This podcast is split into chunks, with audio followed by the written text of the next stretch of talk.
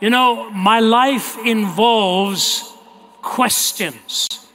And I often tell the story I had just arrived in Newark, New Jersey from Bangkok or somewhere. It was about a 14 or 15 hour flight. And the only good thing about those long flights is that you look like your passport picture. They know it's exactly who you are. And I was going to my gate to look for the flight to Atlanta, half awake and time zone difference. And I saw a marquee sign that said it was going to a different city. So I tapped a lady on the shoulder at the end. I said, Excuse me, is this flight going to that city on the marquee or is it going to Atlanta? She said, No, sir, it's going to Atlanta. I said, Good, because that's where I'm headed. And as I was walking away from her, I felt the patter of feet and a tap on my shoulder. And she said, Excuse me, are you Ravi Zacharias? I said, I'm afraid so. I am Ravi Zacharias. She said, That is absolutely amazing. I never thought you had questions as well. the fact of the matter is, my work is in Christian apologetics. But people think that apologetics, which comes from the Greek word apologia, and literally means to give an answer or to give a reason, that apologetics historically is restricted to giving answers. Not so. It also involves clarifying truth claims to make the claims that you are asserting clear within the context of the listener's question. This story comes out of India. A guy was interviewing to get into an engineering institution.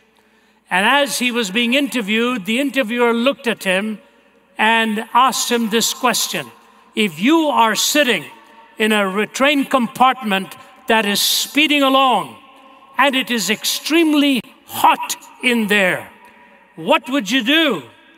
The guy said, I'd open the window. So the interviewer said, Good answer. Second question If the window was 1.5 meters in dimension, 1 point square meters, and the compartment is 12 cubic meters in dimension, and the train is moving at 80 kilometers an hour, and the wind is blowing at a certain speed in this direction, how long would it take for you to be comfortable in your compartment? Guy says, I don't know the answer to that. He said, Then you don't qualify. Out. Guy left, and as he was walking out, the other students waiting said, What was the question? And he told them the question. So the next guy comes in, and the interviewer says to him, If you're in a train compartment and it's speeding along and it's very hot, what would you do? He said, I'd take my jacket off. Interviewer said, But after you take your jacket off, if it is still hot, what are you going to do? He said, I'll take my shirt off. He said, But it's burning hot. He said, I'll take my trousers off. So the interviewer says to him, What if you're dying? He said, Even if I'm dying, I'm not going to open that window. You see, when you know what the questions are, and he knew what was coming next the dimension of the window, the dimensions of the compartment, the speed of the wind, the velocity of the train he didn't want to deal with that. And I, let me tell you something the naturalistic framework in our time. And what do I mean by that? The philosophy of naturalism, which takes time plus matter plus chance, has brought you and me into being. There is no transcendent perspective. There are no absolutes as points of reference by which and for which we must live. They will give you all of this philosophy. They are unable to answer one of the most fundamental questions that emerges from that philosophy. And to you and me, actually, there are two basic questions that have to be answered if we are going to make coherent sense out of our lives, out of your living and mine. The first question is this Who is God? And of course, subsumed in that question is the assumption that God actually exists. So that's fine. You've got both of those wrapped up in there. But there is a second question that the naturalist has to answer What does it mean to be human? What does it mean to be human? We talk of humanism, we talk of humanistic philosophies as if it's a monolithic sense in which you can answer that. Humanism itself comes from about seven different philosophical perspectives, but we use the word human being, not human doing. So we have to answer what does it mean to be human? You can't go the existential route and only define yourself by what you do. You have to go the essential route by defining who you are. Who you are ought to be the basis on which you behave the way you do. What you do results from your very being.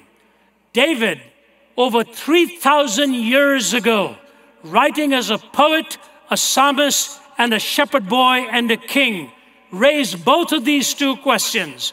One he implicitly answers, the second he explicitly questions.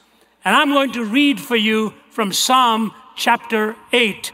This is what he says in that psalm O Lord, our Lord, how majestic is your name in all the earth. You have set your glory above the heavens. From the lips of children and infants, you have ordained praise because of your enemies to silence the foe and the avenger. When I consider your heavens, the work of your fingers, the moon and the stars which you have set in place, what is man? That you're mindful of him, the Son of Man, that you care for him. You made him a little lower than the heavenly beings and crowned him with glory and honor.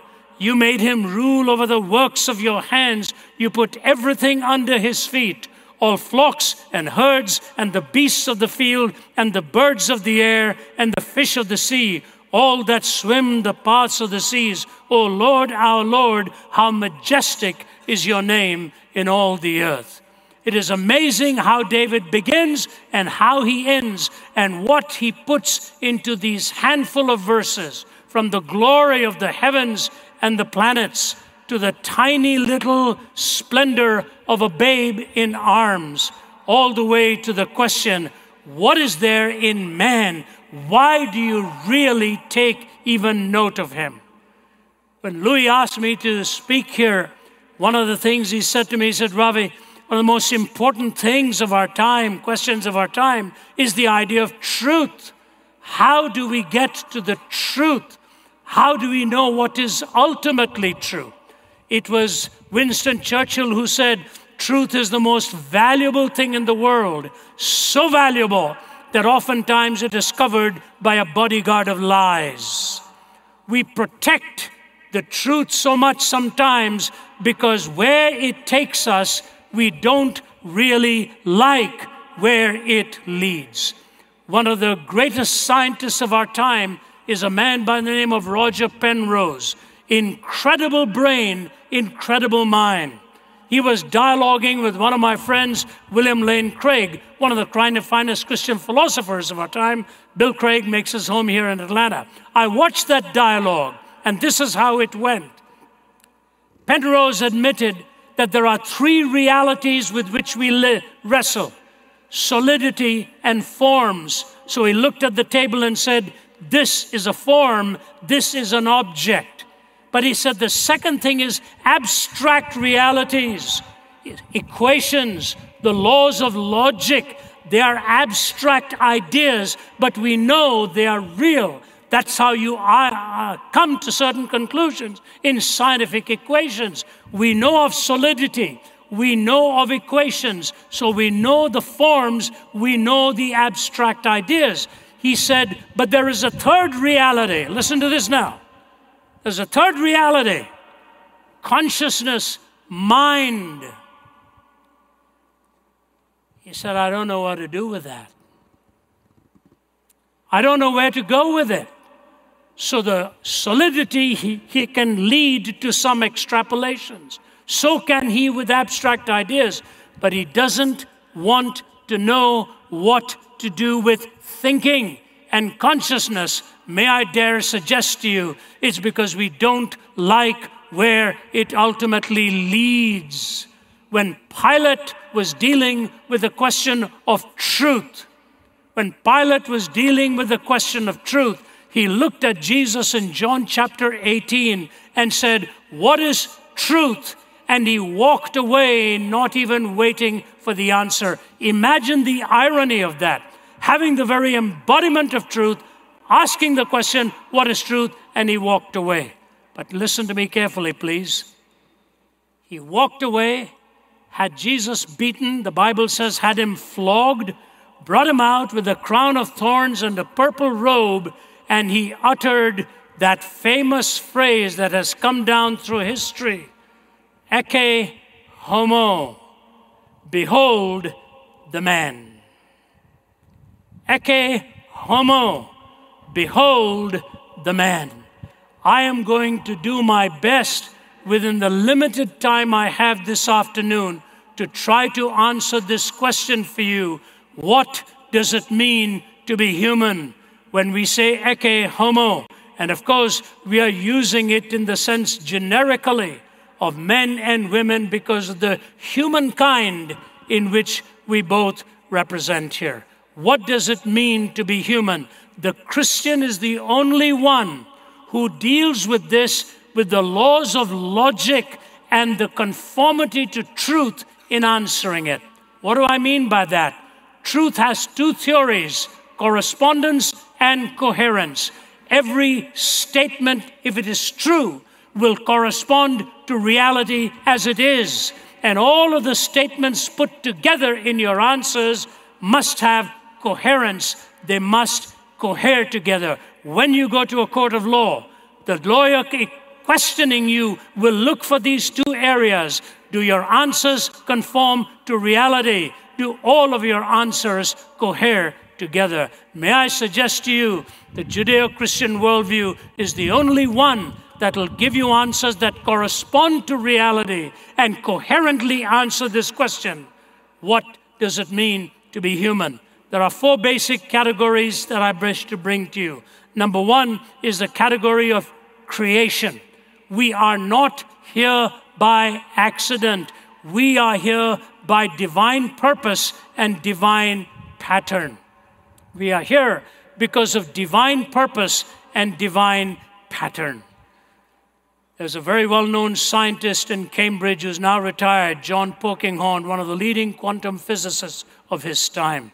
In his book, One World, he taught, I had the privilege of taking a couple of lectures from him many, many years ago, talking about the whole notion of the universe and its coming into being. And his book, One World, is actually a summary of those lectures that he gives. But here it is. He makes this comment.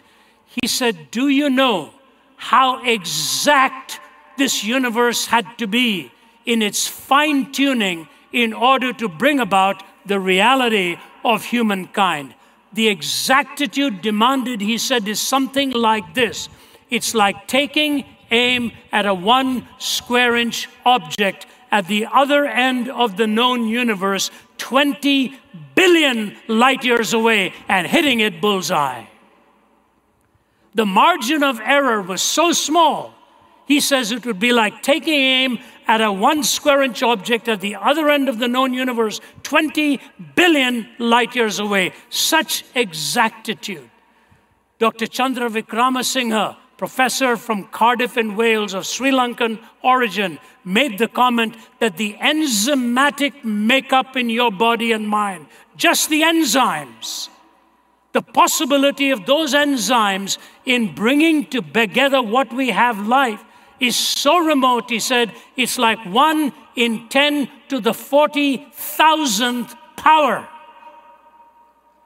And his colleague Frederick Hoyle said, the chances of that are as slim as a tornado going through a junkyard and producing a jumbo 747 as a result. Fine tuning inside your body and in this very universe itself. This is the exactitude of what the created order is all about. 3.1 billion bits of information in your human DNA. 3.1 billion bits of information. Can you imagine a dictionary developing because of an explosion in a printing press? That is what you call specified complexity, the created order. What does that mean? It means two things that I want to deduce from that. When you talk about creation, it means you have intrinsic worth, you have essential worth not given by state, not given by government, but the essential value you have. And there is a reflective splendor. I want you to listen very carefully to this juxtaposing of two thoughts now. And it is this when you think of what it is that Jesus said about what it means to be human, you realize the exactitude was so extraordinary because a man comes to him and says to him, is it all right to pay taxes to Caesar? And what did Jesus say? Do you have a coin? The man said, Yes. He said, Give me the coin. He picked up the coin and looked at the man and said, Give to Caesar that which belongs to Caesar, but give to God that which belongs to God. The man should have had a second question. That question was, What belongs to God? He looked at the coin, whose image? Caesar. Give to Caesar that which belongs to Caesar. Give to God that which belongs to God. The man should have said, What belongs to God? Jesus would have said, Whose image is on you?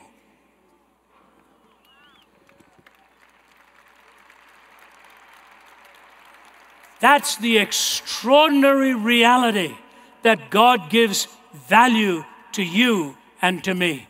But I also want to remind you while Moses gave 611 or 613 laws, Jesus reduced them to two to love God and to love your neighbor as yourself. Because of the first, the second necessarily follows. Without the first, the second is with its feet firmly planted in midair.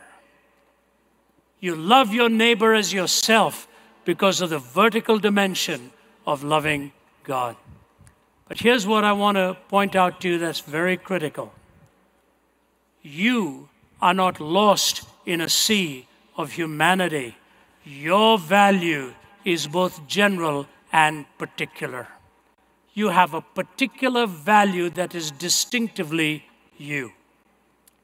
In the year 2006, there was a terrible accident just very close to the setting of Taylor University.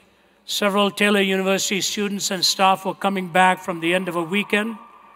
And as that van was making its way back home, a huge trailer truck crossed over the median. The man had fallen asleep at the wheel, they say, crashed into this van, killing four students and one staff member. And one of the families, the Van Ryn family, was told that their daughter Laura had survived the crash, but she looked terribly disfigured. But they needed to come, and the others were told their kids had been killed in the crash. So the Van Ryns come, and they're standing next to the bed of Laura, and her, her face is so contorted and distorted by the accident, they can't even recognize her. So they keep waiting and waiting for this coma to come to an end matted hair, disfigured face. One week, two weeks, three weeks, and gradually she starts talking. But she was not making very much sense except not to respond to the name Laura. And after four and a half to five weeks pass by, she looks at them and says, Why do you call me Laura? I'm not Laura. My name is Whitney. I'm Whitney Cerak. And the parents are just staring into the face of this now recovered mind. And they contact the, office, the officials of the university and say, Was there a Whitney Cerak in that van? said, Yes, but she was killed and she's been buried. So you better come here. You come and check it out. So the Van Ryns are brought into a conference room. The Cerak family is brought into a conference room and then say, We have some news to give both of you. The young gal that you've been looking after is not your daughter. Your daughter Laura was killed in the car crash, we just find out, because no DNA test was actually taken. They had similar features, and the person who picked her up, along with I don't know whether it was a wallet or a cell phone or what, just carried it back and assumed this belonged to her. And so the Cerak family, who had already had the funeral of their daughter Whitney, were told, Your daughter is not dead, this is her. And the Van Ryn family was told, Your daughter is buried, and the grave marker gives the name of Whitney Cerak. We're awfully sorry for what it is that has happened here. The coroner lost his job over the whole thing. You see, there is a particular value to you. Your name is given by those who help bringing you into being. You can always replace a worker. You will never, ever replace a person. Persons are unique, they are distinct. Don't anyone ever minimize who you are as a singular individual. Don't ever try to be somebody else. Don't feign at being somebody else. You are a person with a DNA, and God's image is on you in a general sense. God's unique gifting is in you in a particular sense. When I was 17 years old, I would never have dreamed that I'd be standing here at the Mercedes Benz Stadium in Atlanta some years from now, talking to over 60,000 youth live and many online. Because at the age of 17, I was on a bed of suicide, having attempted to take my own life. And God, who's sovereign over the whole universe, tapped the shoulder of one man who had come to India from Calgary, Alberta and told him to send somebody into my hospital room with a Bible. I'd never owned one. I'd never opened one. I didn't know if you told me what there were, there were four different gospels telling you the same story of Jesus. And here the Bible is being read to me by my mother, whose English was not that sharp, and she's reading from the King James language and comes to the words of Jesus Because I live, you also shall live. And till this day, now at the age of 73, 56 years later, I stand before and I say to you, why on earth did a sovereign God care enough to speak to somebody to come into that hospital room and speak to me. The day you wake up and it dawns on you that you matter to God as an individual, that you never realize the dreams and the plans that He has for you, and the fulfillment He can bring in and through you, the majestic name that He holds is willing to indwell you. Think of this He's dying on the cross to bring redemption to the whole world. To the whole world. To offer redemption. What is one of the last things he says? He looks at a young man and tells him to take care of his mother.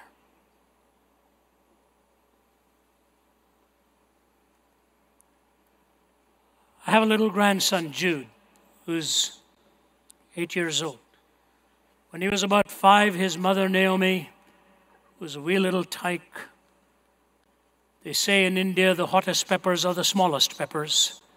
My little girl, she's really a packet of dynamite. And she was looking around for her car keys and couldn't find it. And she slaps her forehead and says, I must be losing my mind. And young five year old Jude stands in front of her and says, Mommy, whatever you do, don't ever lose your heart because I am in there. I sometimes think about the cross and shut my eyes and try to see the cruel nails, the crown of thorns, and Jesus crucified for me. But even could I see him die, I would but see a little part of that great love which, like a fire, is always burning in his heart.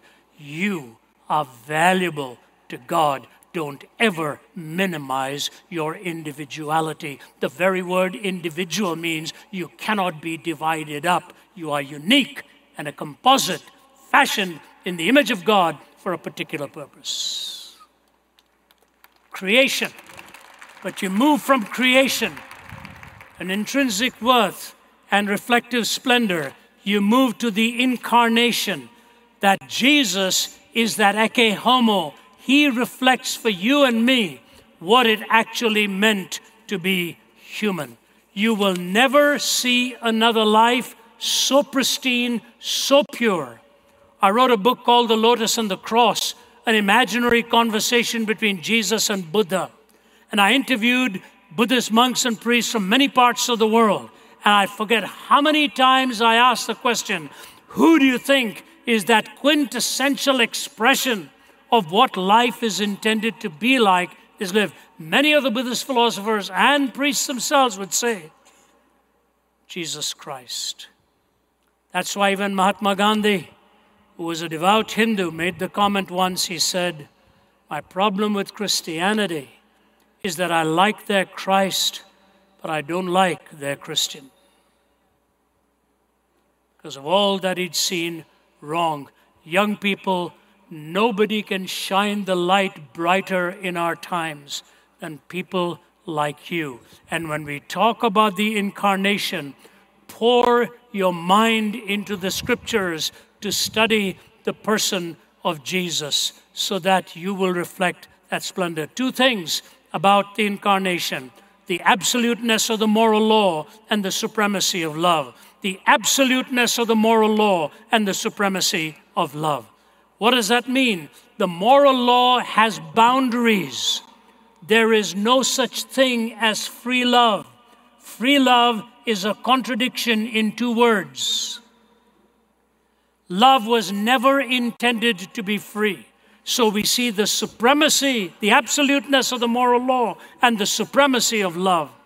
A few days ago, I was speaking in Los Angeles, officiating at a wedding of a young man I've known from when he was a little boy. You know, it's very hard to stand in front of a young couple making those vows. It's very hard to look at a beautiful bride and not have the tears fill your eyes because some dad is trusting his precious daughter into the hands of a man who, in many ways, is still a stranger. And so I said to them, Do you know what your vows actually mean? Do you know what those vows mean? And I looked at the young groom and I said, Joe, she is paying you the highest compliment in taking you at your word. She's paying you the highest compliment of taking you at your word because there's, an, there's a binding of the law and there's a supremacy of love. The Bible uses four words for love agape, storge, phileo, eros. Agape, God's love. Storge, protective love. Phileo, friendship love. Eros, romantic love. Do you know that in Christian consummate marriages, it is only a Christian marriage there in every way that brings the four of these together in consummate expression God's love, friendship love, protective love, and the love of Eros in the consummate cleaving of one body to another, representing the one soul blending with the other. Mathematics may say one plus one is two. Marriage says one plus one is either a million or just one. You found your love and it's worth a million, but in reality, you do not die to your distinctiveness, but you do die to your selfishness. And so, to you young men and women, I want to say this to you the world has lost the meaning of what it really intend for the word love to communicate. We think it boils down to songs. We think it boils down to phrases and romantic terminology. Let me say something to you. Some months ago, I was speaking at a conference and I was talking in some other context, and I said, Marriage is really commitment, you know. And a woman about my vintage came to me and said, I disagree with you. I don't believe it's merely commitment. I said, What do you mean? She said, At its heart, it is not mere commitment, it is sacrifice. I have to say to you, I was rattled a bit. I even discussed it with her. I said, Well, you know, commitment involves walking in one will and so on. She said, No, Ravi. What I mean is what I'm saying to you it is sacrifice. And so I say to you, when we are talking about the supremacy of love, we are talking about the incarnation. What language shall I borrow to thank you, dearest friend, for this thy dying sorrow, thy pity without end? Oh, make me thine forever, and should I fainting be, Lord, let me never, never outlive my love for thee. On one occasion, speaking to the United Nations prayer breakfast, they asked me to speak on absolutes, a tough subject with many cultures in front of you, 18 minutes or so in which to do it and offend nobody. So I said, What are absolutes? We're looking for boundaries points of reference. I said there are four absolutes we look for evil, justice, love, and forgiveness. Defining evil, defining justice, defining love, and knowing when we've blown it to be forgiven. I said, think they're sitting, listening very carefully. What's this got to do with the gospel? Evil, justice, love, and forgiveness. I'm just trying to be kind to everybody. Five minutes left. I said, I want to ask you a question. Where on earth did four of these converge at one moment in history? And they were just staring at me. I said, May I take you to a hill called Calvary, where the evil in the heart of man was shown, where the love of God was displayed, where God honors his own law in justice and brings grace to forgive you and me on the hill of Calvary, the four absolutes absolutely came together. And may I say to you, there was a lineup of those ambassadors to shake hands. One man from an atheistic country that I won't name shook my hand and said, Mr. Zacharias, I don't like being here. I come from an atheistic country and my family is not here with me, I'm a very lonely man. Every day I ask myself the question, why am I here? Why am I here? He said, Today I found the answer. I came here to find God. I came here to find God. You may not know why you're here this afternoon or this weekend. You may be here with a friend, you may be here out of curiosity, you may be here that you really like some particular presenter or speaker or whatever, do you know you possibly are here to make an appointment with God? Because He has an appointment with you. And so we have creation, incarnation, thirdly and quickly, transformation. God offers to change your heart and allow you to be the full measure of who you really were meant to be. The Bible says, Who being in the form of God thought it not robbery to be equal with God, made himself for no reputation, took upon himself the form of a servant, being found in fashion as a man, he humbled himself and became obedient unto death, even the death of the cross. Wherefore God also has exalted him and given to him a name that is above every name, that at the name of Jesus every knee shall bow and every tongue shall confess that Jesus Christ is Lord, to the glory of God the Father Ecce homo. Ecce homo. See the man who's willing to transform you. I just wrote an article called uh, Hindsight, Eyesight, and uh, Insight coming into 2020. I give an illustration of a 12 year old boy a few days ago who was born colorblind. couldn't see colors. One day in the classroom recently, they had a surprise for him. They had a device and a pair of glasses that he could put on his eyes so that he could see colors for the first time. And a riot of colors was placed in front of him. He's got these glasses on, this little kid, and he's looking and looking and looking, and he covers his eyes and bursts into tears. For the first time, he'd seen the world of color. The hymn writer says, Heaven above is softer blue, earth around is sweeter green. Something lives in every hue Christless eyes have never seen. Birds with gladder songs o'erflow, stars with deeper beauty shine. Since I know, as now I know, I am His and He is mine. My brother is a serious diabetic, he's a surgeon in Toronto. Two weeks ago, they did a surgery on him, and he wrote to the family I cannot tell you what it means to see colors again.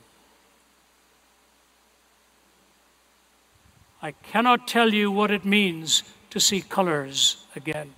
So, a brilliant surgeon, had to give it up because of his failing eyesight and went into pain management because the emotional toll of pain. The sight is back, the colors are back, he's driving again. He said, I cannot tell you what it means to have the sight of colors again. Transformation. The Bible calls it new birth, and the clock is ticking away, so I'll have to end here. Creation, incarnation, transformation, and consummation. What does consummation mean? Worship.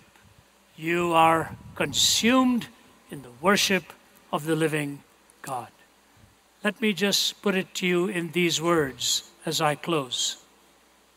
You see, universities try to answer a question what does it mean to find unity in diversity? That's why universities were created, to find unity in diversity. But they don't have unity in diversity. Do you know why? Because you will never find unity in diversity on the outside until you have unity in diversity on the inside. And that comes from worship which Archbishop William Temple says is the submission of all of our nature to God. It's the quickening of conscience by His holiness, nourishment of mind by His truth, purifying of imagination by His beauty, opening of the heart to His love, and submission of will to His purpose. All this gathered up together is the greatest expression of which you are capable. God brings you that total, consummate fulfillment by bringing together all of your proclivities and binding it together in the sacredness of your expression to God. That's why we sing. That's why we celebrate. That's why we listen to the word. That's why we give. That's why we speak. That's why we are here from so many different nations, all here for the same message. Ecce homo, behold the man the Word becoming flesh and dwelling among us, full of grace and truth. What does it mean to be human? You go from creation to the incarnation to transformation to consummation. Is there any other worldview that gives you this kind of an answer except in the Word becoming flesh and dwelling amongst us, full of grace and truth? His name is Jesus. He brings to you the real meaning of what it means to be human.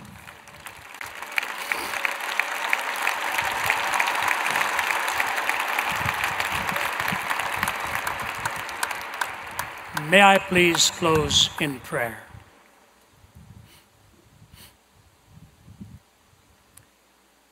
Heavenly Father,